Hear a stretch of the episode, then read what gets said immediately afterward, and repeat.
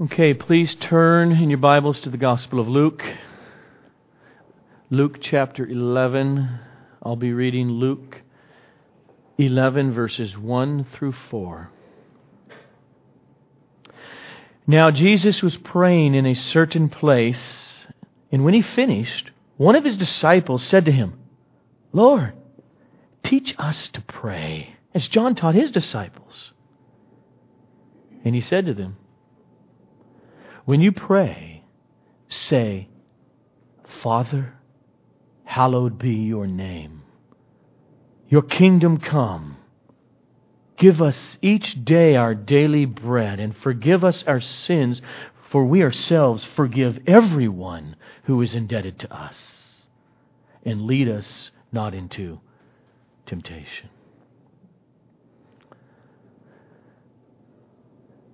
Father, I ask that you glorify your name, that you hallow your name, you sanctify, you set your name, your person, the essence of who you are in the midst of us assembled here this morning, that it stick out as utterly separate and unto a category that no others fit, that we may see and enjoy. Oh, let the presence of your kingdom invade our hearts with this truth to the glory of your holy, precious name. Amen. From childhood, I had the words of this prayer embedded in my memory. Ever, ever, since second grade, when I would leave the confessional booth, and the priest would say, Now is your, your penance before you go, say five Our Fathers and ten Hail Marys. But I would do that in a way that I do not think Jesus meant. For I leave a our Father who art in heaven, hallowed be thy name, thy kingdom come, and will be done on earth as in heaven. Give us daily bread, give us trespasses, we forgive those trespasses against us, not temptation. Okay, and then do that four more times and get done with it. No, but rather, what we have here is a huge outline, structural grid on how, disciple, you should be praying.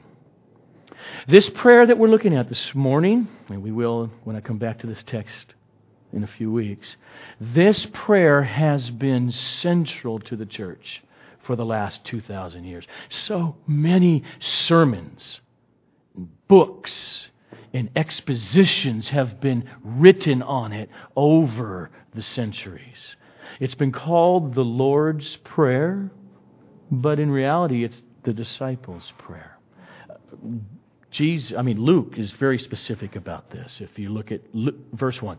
And now Jesus was praying in a certain place, and when he finished, one of his disciples said to him, Teach us to pray. And that's what Jesus is going to do. Teach us disciples how to pray. See, there's a sense in which Jesus cannot actually pray this prayer himself, the whole thing. He's sinless. So he's not, he's not praying, Forgive me my sins. Okay, this prayer is for us. And so I think also Jesus gave this prayer model on numbers of different occasions. At least two, probably more than two.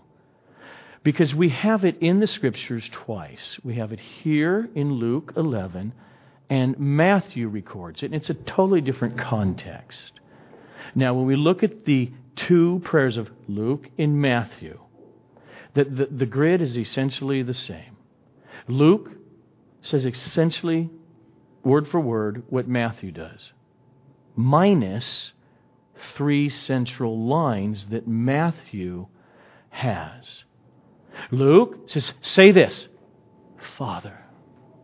Matthew just adds, say, our Father. And then Matthew adds this line, Our Father, who is in heaven. Luke doesn't have that.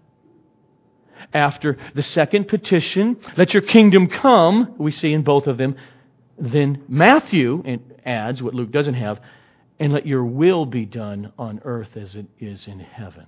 And then at the end of the prayer, Matthew adds the line, and deliver us from evil, after lead us not into temptation. Luke doesn't have those. Now, because I think here, this is where I'm coming from. Look at this text. Because uh, down the line, before the printing press in the 1500s or late 1400s, the way that you did books and kept like the New Testament alive because it would, this thing's 300 years old, it's about ready to fall apart, is you have professionals who would copy word for word with a pen text. And over the years, I think what happened is that many of these copyists and monks, because they know and recite the Lord's Prayer like I just did, and particularly from Matthew, the fuller version, that some of these lines then, over the years, just, you know, we know what the prayer is, just put the whole thing in there and it just got added in some particular families of Greek manuscripts. And then later on, 200 years later, we got, we got to recopy these. We need some more. These are about ready to disintegrate on us, and it would just be carried on. That is why, if you open up the King James Version or the New King James Version, you're thinking, how can you didn't quote it all? Because essentially it's identical with Matthew with those lines? Well, the reason that it is, is that in the early 1500s, the great scholar Erasmus took the numbers of Greek manuscripts that he had at his disposal of the New Testament and says, okay, let's, let's make this into one. And, and, and he, he, he took and wrestled with differing discrepancies, and we have the New Testament from Erasmus's hand, which we call in history the Textus Receptus, the received text. Well, a hundred years later, when King James funded and said we got to get uh, a good, another good English Bible, one of the greatest English translations of history. The text that they did it off of was that text. See, the question comes are those extra words original to Luke? Did Luke write them? Okay. I, here's my, I don't think he did. What, when you wrestle with this area called textual criticism, it is so much easier to explain why they're got added than if they were original. How did they disappear? So, just to say, I don't think he did. Okay? So I think the text we have here uh, and, and the way that numbers of translations translate them and leaving out those lines is what Luke wrote. All right, we're done with that. Notice as we read this prayer and what we've been hearing the last few weeks, this prayer essentially models the way we are to live. We've been hearing vertical, horizontal. The prayer is vertical, the first two petitions. Hallow your name, let your kingdom come. Now down to here. Give us every day our daily bread. Forgive us our sins. Don't lead us into temptation. Now, the context of when Jesus delivered this is prayer. Jesus was a prayer. Luke, more than any other gospel, causes this to come out clearly in his whole narrative. So far, we have seen that Jesus was praying, dependent on his Father, looking for fellowship and sustenance when the dove, remember, the Holy Spirit came upon him at his baptism. Jesus began his ministry by going away by himself for an extended prayer and fasting time. And as Luke let us know in chapter 5, verse 16, he says, Jesus getting away to pray alone was a regular practice. Jesus was praying all night long without any sleep. That was the context for then he named, out of all the disciples, 12 of them to be his apostles. He was praying alone according to Luke, right before he asked that question Who do you say that I am? And before the transfiguration, the reason he's even up there was to go up to the mountain in order to pray. And now, here in Luke 11, he lets us know that Jesus was praying. Jesus, as a man, was dependent, desperate. In other words, desperate to commune with the Father by the Spirit in his humanity. Now Jesus was praying in a certain place. And when he was finished, one of his disciples said to him, Lord, teach us to pray. Come on. John taught his disciples. Okay. And Jesus essentially says, okay. Guys, when you pray, say, doesn't it make you want to listen? He said, when you pray, as you are alone with God, or praying with others, say, look at it. Say what? That first word is really stunning. A lot more stunning than you're stunned by it. He says, when you're alone with the creator of the universe, the judge of all, say to him, he's talking to disciples, Father. Now, to us, 2,000 years of church history has gone by, and it doesn't seem really all that extraordinary. It's in all of our prayers. It's, you know, it's our, our culture as Christians. Numbers of years ago, the New Testament scholar Hieronymus, he did a thorough study not only on the Old Testament, which he did, which, when you look there, this idea of a personal, intimate address to God, to Yahweh, as Father, just, it's not there. The idea that God is the Father of Israel, or that he's, Israel's the Son, that's there, but this address isn't there. But he did this study on all the ancient rabbinic literature. How were the Jews praying? Did they pray? Yeah? Did they ever address God as their Father? No. Not until a thousand years after Christ in the Jewish literature do you find such a thing. And then we come to the New Testament. First century. Here's this Jew, Jesus.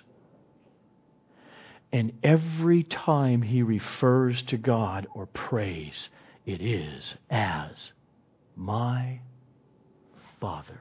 Except for one time when he's on the cross and he says, My God, my God. And that's because he's quoting Psalm 22. But right after that, in uh, the last few breaths he took, he said again, Father, into your hands I commit my spirit. Now, he didn't say it in English. And he actually didn't say it in Greek. Pater. You know that word, right? Paternal. That's where we get that from. Pater. He spoke Aramaic. He spoke some Greek too, but Aramaic was the language he was speaking mainly here with the Jews of Palestine. He said, I think Mel Gibson got it right if you just read the screen. Abba, into your hands I commit my spirit. He tells the disciples, this is what you do. When you pray, you say, Abba. Abba is that everyday common word like dad, or daddy is to us. Jesus was saying something that was really radical from everything that came before. God was, yes, to the Jews, the sovereign one, the creator, all powerful, transcendent, far beyond and above us, the distant one. No one had ever, in the entire history of Israel, prayed like Jesus. Absolutely no one. And so, Jesus, they ask, how shall we believers pray? And he says, okay, guys, that's how you do it. Say, Abba, Father. Personally, intimately connect with my Abba as your Abba. It? This at, this at that time period, this is earth shaking. That's why many of Jesus' fellow Jews wanted to kill him. In John 5, for instance, Jesus says this to them publicly My Father, or Abba, is working until now, and I'm working. This was why the Jews were seeking all the more to kill him. Because not only was he breaking the Sabbath, but he was even calling God his own Father, making himself equal with God. By addressing God in this familial, intimate way, Jesus was saying he had a unique, profound relationship with the God of creation, with the God of Israel, with Yahweh. As John lets us know in chapter 1 of his gospel, and the Word became flesh and dwelt among us, and we have seen his glory. Glory as of the only or unique, there is no other Son from the Father, full of grace and truth before we get to the prayer again, that's the foundational truth of the one they're asking.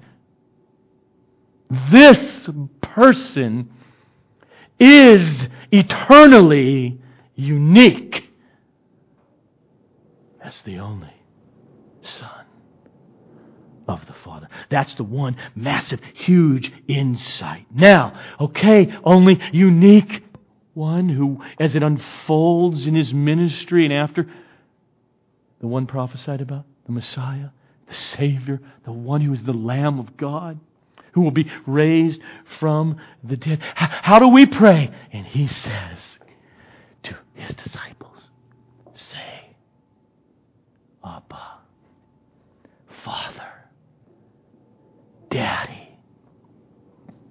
Not because of the fatherhood of God and the brotherhood of man like unbiblical, heretical doctrine came about 140 years ago within the church. That's not why Jesus says this. God is the creator of everybody. You could say He's a father in that sense. Yeah. He is the judge of all. He is sovereign over all. But He is not the tender, intimate, loving daddy, Abba, of every human being. Jesus actually looked at many of his fellow Jews, religious Jews, Pharisees, and said, God is not your Father. Satan is your father. End quote. And according to Ephesians chapter 2, every one of us in this room were born into this world as children, not of Abba, but children of wrath. God's judgment, ready, justly, perfectly pounce upon us. God is not our Father naturally, in terms of a loving, caring daddy for his children. But here's the glory of what we're seeing this morning. Through the miracle of new birth, of new life in the only unique Son, Jesus Christ. Say it this way, biblical way, and we sang it this morning. Through adoption. Adoption through Jesus Christ. We're in the family. And Jesus, our Savior, the unique, eternal Son of God, says to each of us, My Abba is now your Abba, Father, Daddy. This deep seated approach, say it this way, this deep seated consciousness of He's my Father through Jesus Christ, through His work on the cross to bore my guilt and removed that barrier between me and my Creator, and He brought me into the family through adoption. That deep seated consciousness is at the heart of what it means to be a Christian. At the outset, Jesus is saying to these guys, guys, okay, I'll teach you how to pray. But it's, it's not that get all your, your T's crossed and your I's dotted and make sure you say the right words and do the right formula. He says, no, but first and foremost, this is prayer. A person, a living soul with a self consciousness is speaking in me as my disciple personally to the judge of the universe is tender, caring, comfortable daddy. The point Jesus makes is to pray with the awareness of the loving, caring, intimate fatherhood of God who has saved you in His Son forever. Isn't that exactly what God says to us through the Apostle Paul in Romans 8, verse 29? Listen to it. For those whom He foreknew, He also predestined to be conformed to the image of His Son,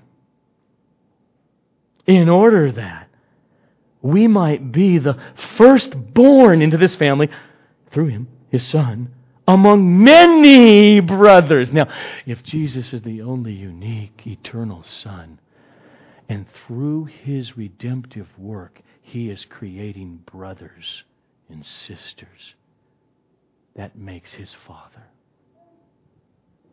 their Father. See, this addressing God as intimate Father was such a concept that was embedded in the early church through this prayer and elsewhere that it became a mark of what saving faith really is. Listen to how Paul says it in Galatians 4.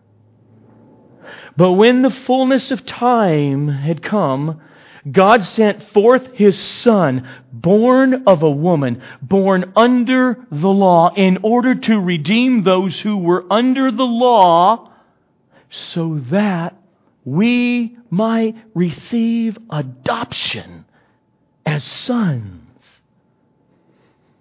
And because you are sons, God has sent the Spirit of His Son into our hearts, crying, Abba, Father. Strange, isn't it? That Paul, why do you throw the Aramaic? These people don't know Aramaic. These are, all these little towns in the region of Galatia, they're Gentiles. They don't speak Aramaic. But this Aramaic word was embedded in the early Christian church wanted to make sure that you don't merely hear formal Pater, Father, but Daddy, Abba. So much that again, Paul writes in another letter, Romans chapter 8. For you did not receive the spirit of slavery to fall back in fear. No, Christian. Are you in Christ? Do you understand the gospel? Then he says, No, but you have received the spirit of adoption as sons, by whom, this spirit, by whom we cry, Abba, Father. You back there in Luke 11 now? Teach us to pray, Jesus. And he said to them, Okay, when you pray, believer, when you pray, say, Abba, hallowed be your name. Your name! Do you have a good name? Or has it been tarnished? Has your name ever been run through the mud? Many people's names have, so much so that they go to court and they sue in order to get their name back. Because a person's identity is tied to their name. Person is his or her name. That's why when God gave the Ten Commandments, He made sure that the third commandment was one of them. You shall not take the name of the Lord your God in vain. Because the Lord will not hold him guiltless who takes his name in vain. To hallow his name means to hallow him. We'll get there in a minute. But let's, let's just look a little bit and feel a little bit first about the word, the, the, the name. Okay, we're going to hallow something. What? His, his name, which, which, which you can't separate it from hallowing the essence of his person. But let, let's get a taste in Scripture. What do you mean by the name? What's the Bible saying about my name? Don't take my name in vain. First, I'm going to turn to Exodus. In chapter 3, verse 14 very familiar. God says to Moses, because Moses wants to, Who are you? What do I say? What do I tell people about you who, who's sending me? Quote, I am who I am. And he said, Say this to the people, Moses. I am has sent me to you. The most basic thing we can know about God is that He eternally is. Without beginning. He simply is. This has baffled philosophers about our existence ever since. It, it, philosophy is birthed in the Greek culture with the question and in the reality that everything is becoming. is there anything that is? Yeah, that's what Aristotle's trying to get at. Because we knew that everything's changing. And if something's changing and developing, then it's not in the sense of has its own internal being, but it's all becoming. And God says, before Aristotle's even wrestling with that, centuries earlier, Moses, I am. And that verb, to be, the verb to be, I am, you are, he is, it, it is the verb in Hebrew of which God's personal name that he told Israel that whom he is, is built off of that name. Now, however you pronounce it, we don't know, but I just go ahead and pronounce it this way Yahweh. The personal name of God is built off of that to be verb. I am. Then, if you look at Exodus 33 19, God said to Moses, Moses, I will proclaim before you my name Yahweh.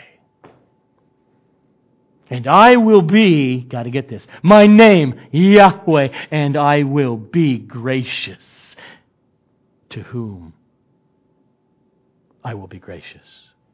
And I will be merciful to whom I will be merciful.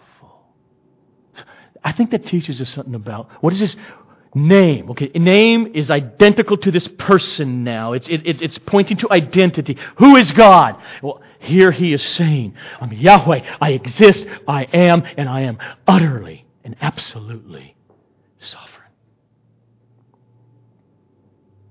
So sovereign. I'll tell you who I have mercy on. Whom I have mercy. He is the only self determining being in existence. That's his name. In Exodus 6 3, he tells Moses, I am Elohim, God, Almighty. He's omnipotent, all powerful. That means anything that his internal will says, that's what I want to do, he cannot be prevented. He is all mighty. And we look at the end. In the book of Revelation, chapter 21, 6, God says, It is done. I am the Alpha and the Omega, the beginning and the end. Every human being in existence has their beginning from God. And every human being has their end in God. And their end will in God be sitting at the glorious banqueting table of the Lamb, or it will be experiencing God as the lake of fire. Say this Father, hallow, make holy your name. Okay, okay, this. Here's the other thing about his name first. His name is holy. Holy, meaning it, it's set apart, it's distinct. God is, by his nature, holy. Holy, other, distinct. If you've got something that is radically valuable, why, why, why, do, why are particular baseball cards or stamps? What makes them more valuable? Why does some of this stuff sell for hundreds of thousands of dollars? Because of its rarity. Now, when it comes to God, there's only one. That's the essence of His uniqueness, His holiness above everything else. He is holy. And so, what we see about His name is that God has eternal existence. He's the only ultimately self determining being, radically and utterly sovereign, who has mercy and grace on people. He's utterly apart. He is holy. He is the one with whom everyone has to do. You open up Genesis and he created with his word everything that is. You move down Genesis, and sin so permeated the earth that he is the God who slaughtered every human being on it, except for eight. He is the one who came down upon Sodom and Gomorrah. He is the judge. And Jesus says, Peter, screwed up, sinful Peter, this is how you pray now. To this God, say, Daddy, Father, this is the gospel.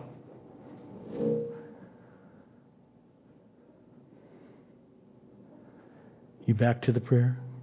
Father, what? Hallowed be your name. Name? Okay, now, what about it? Hallow it.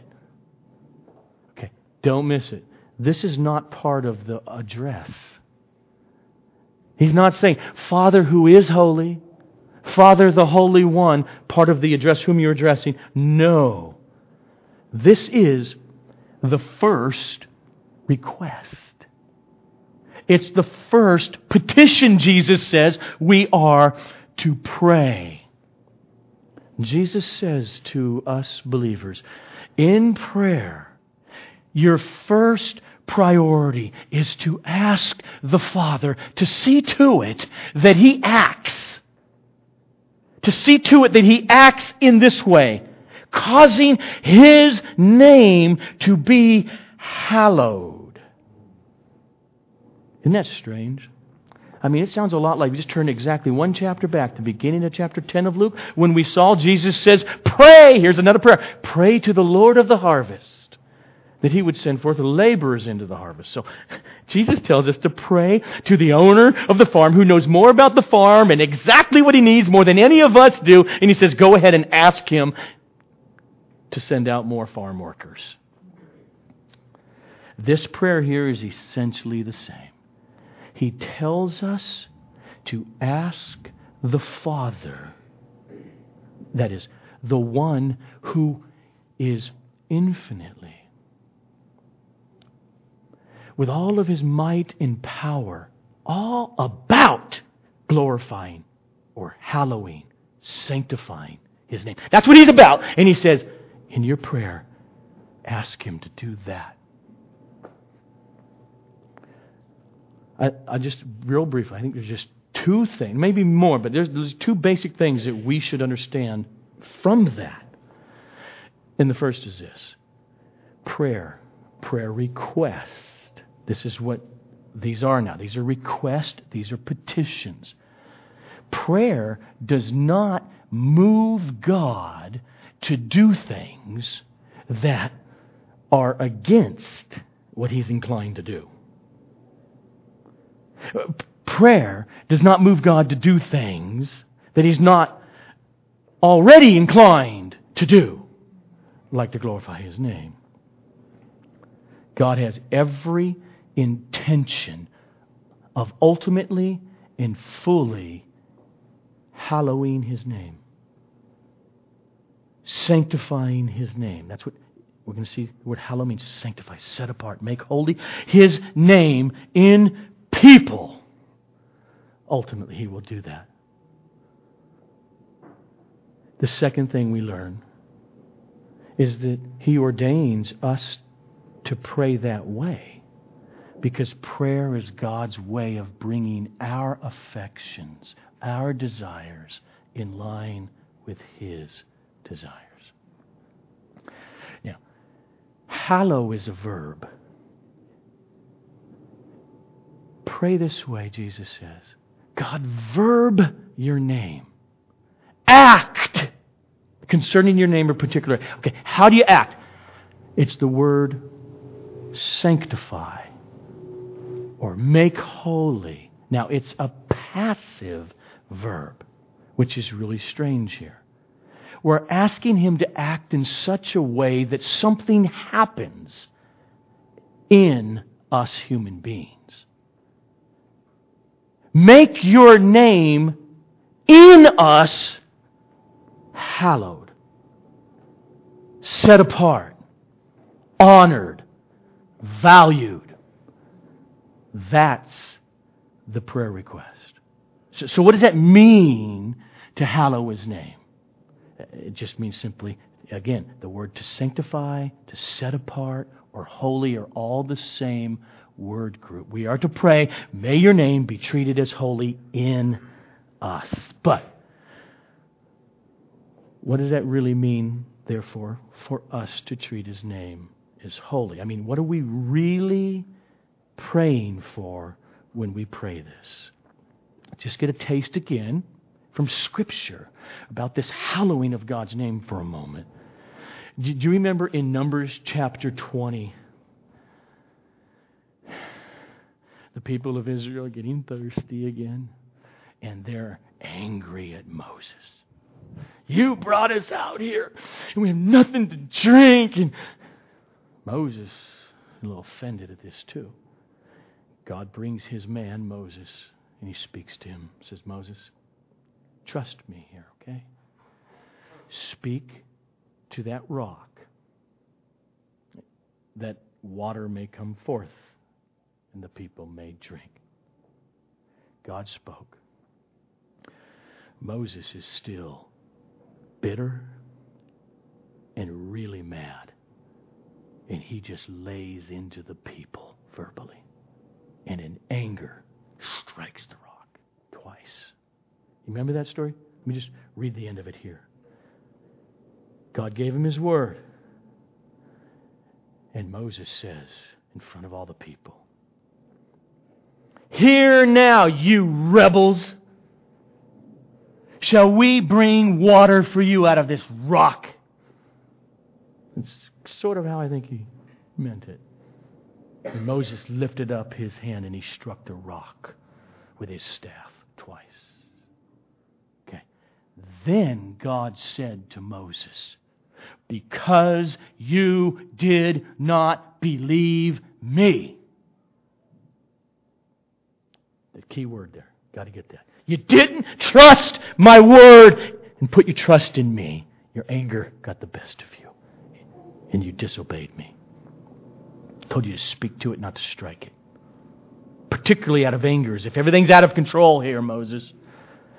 Because you did not believe me, watch this now, in order to uphold me as holy. Now, see, a lot of translations try to say, let's make it really English so they can really get it. Let me just say what he's saying here in the original language. Because you did not believe me in order to hallow my name. Did the opposite of hallow, sanctify his name. Let his name stand out as holy because you did not believe in me in order to hallow my name in the eyes of all the people of Israel, therefore you shall not bring this assembly into the land that I have given them. So, a core part of what does it mean when God's name is being hallowed? It means people are living by faith. They're trusting God. They're trusting His Word. Instead of having a restful, peaceful trust in the sovereign God of Israel, Moses was just livid and angry, and it caused him to disobey God's word. And he didn't treat it as holy in that instance. He profaned his word. Faith is essential. People believing the scripture, the gospel, his promises. Look, look at 1 Peter chapter 3. Here's, a, here's another little clue of what does it mean to hallow, sanctify God's name.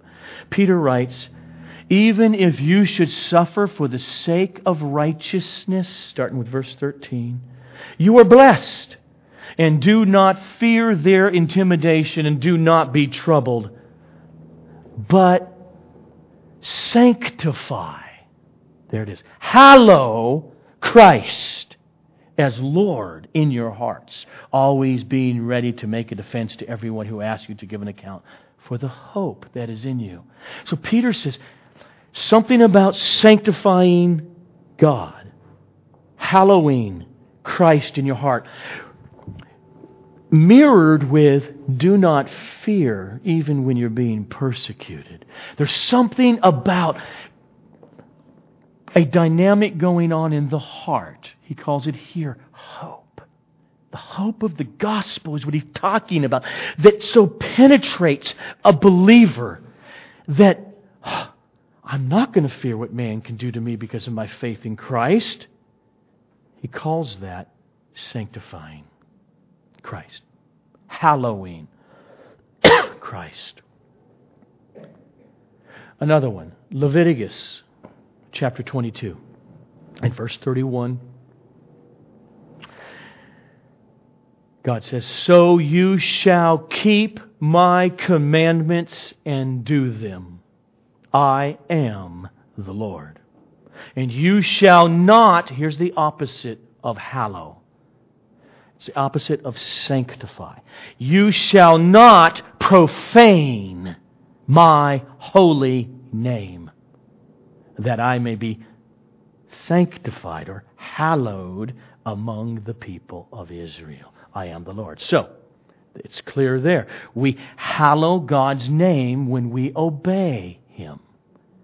And we profane His name when we disobey his commandments. And so there's that little taste. What does it mean to sanctify God? It means to trust in him. It means to hate the idea of disobeying him and profaning his name. It means treasuring Christ as you trust in the gospel. So to hallow God's name, it is to treat it for who he really is. Trust him. And as you do, it's hallowed, it's set apart, it's sanctified, it's seen, it's the light, it's glorified. Okay, that's the first petition. Who are we praying this for? Hallowed be your name. I think that's what the second petition clarifies. Hallowed be your name. Glorify your name. Cause your name to be sanctified and honored and hallowed, Holy Father. Let your, here's the second petition, kingdom come. God, we're requesting that your kingdom, rule, reign, come. Who are we praying for? I think we're praying for us. And I think we're praying for the whole world. As we have seen in Luke, this kingdom language is, is twofold.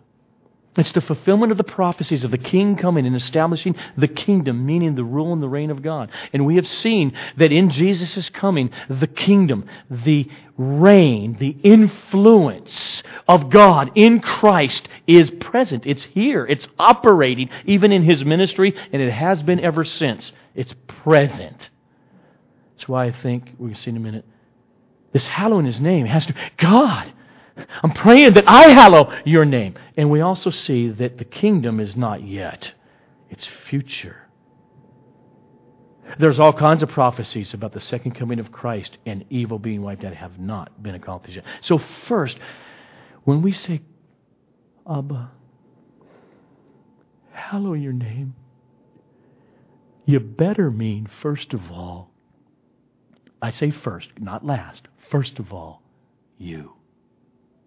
God, cause my life, my feelings, my affections, my thoughts, my desires, my actions, the way I respond to your word, cause me to be a vessel that hallows, sanctifies your. In other words, here it is. Your kingdom come. Let your kingdom, your reign, your presence, your rule on me cause this to happen in and through me.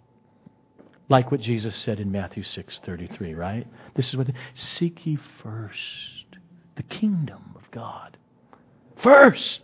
You, what do you mean seek it? Where is it? No, seek his reign over you. We're praying, hallow your name by your kingdom coming.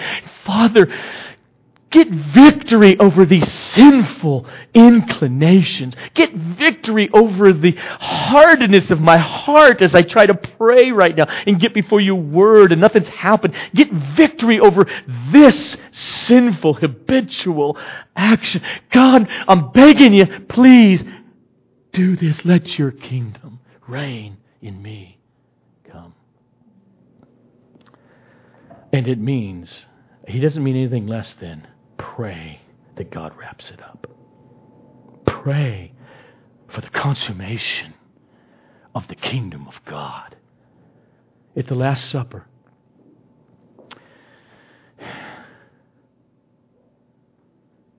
Jesus said this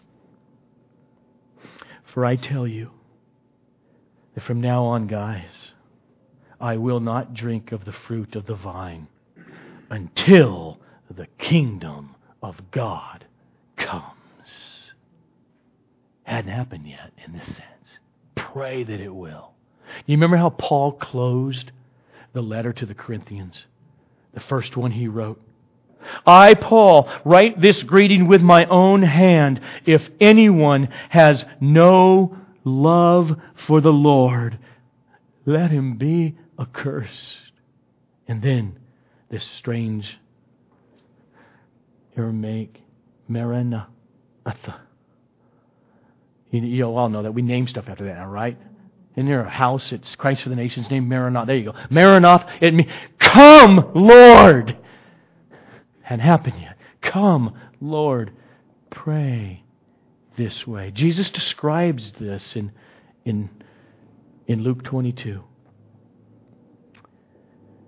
The Son of Man will dis- send his angels, and they will gather out of his kingdom all causes of sin and all lawbreakers, and throw them into the fiery furnace. In that place there will be weeping and gnashing of teeth. And then the righteous will shine like the sun in the kingdom of their Father. Abba. So, when Jesus calls us to petition the Father, send your kingdom, hallow your name, we are asking, draw history to a close. Establish your kingdom on earth. Do it, Lord. Come, Lord Jesus. Let's pray together.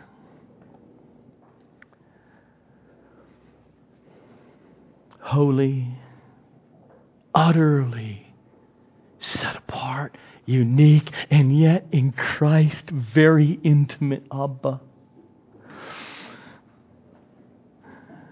We long to see you honored more and more in our families, in this church, in the South Bay area. Father, cause your name, cause it to be hallowed among us. Magnify the worth of your glory in our hearts at Sovereign Grace Fellowship and extend the influence of your kingdom through us by adding to us here in the year 2012.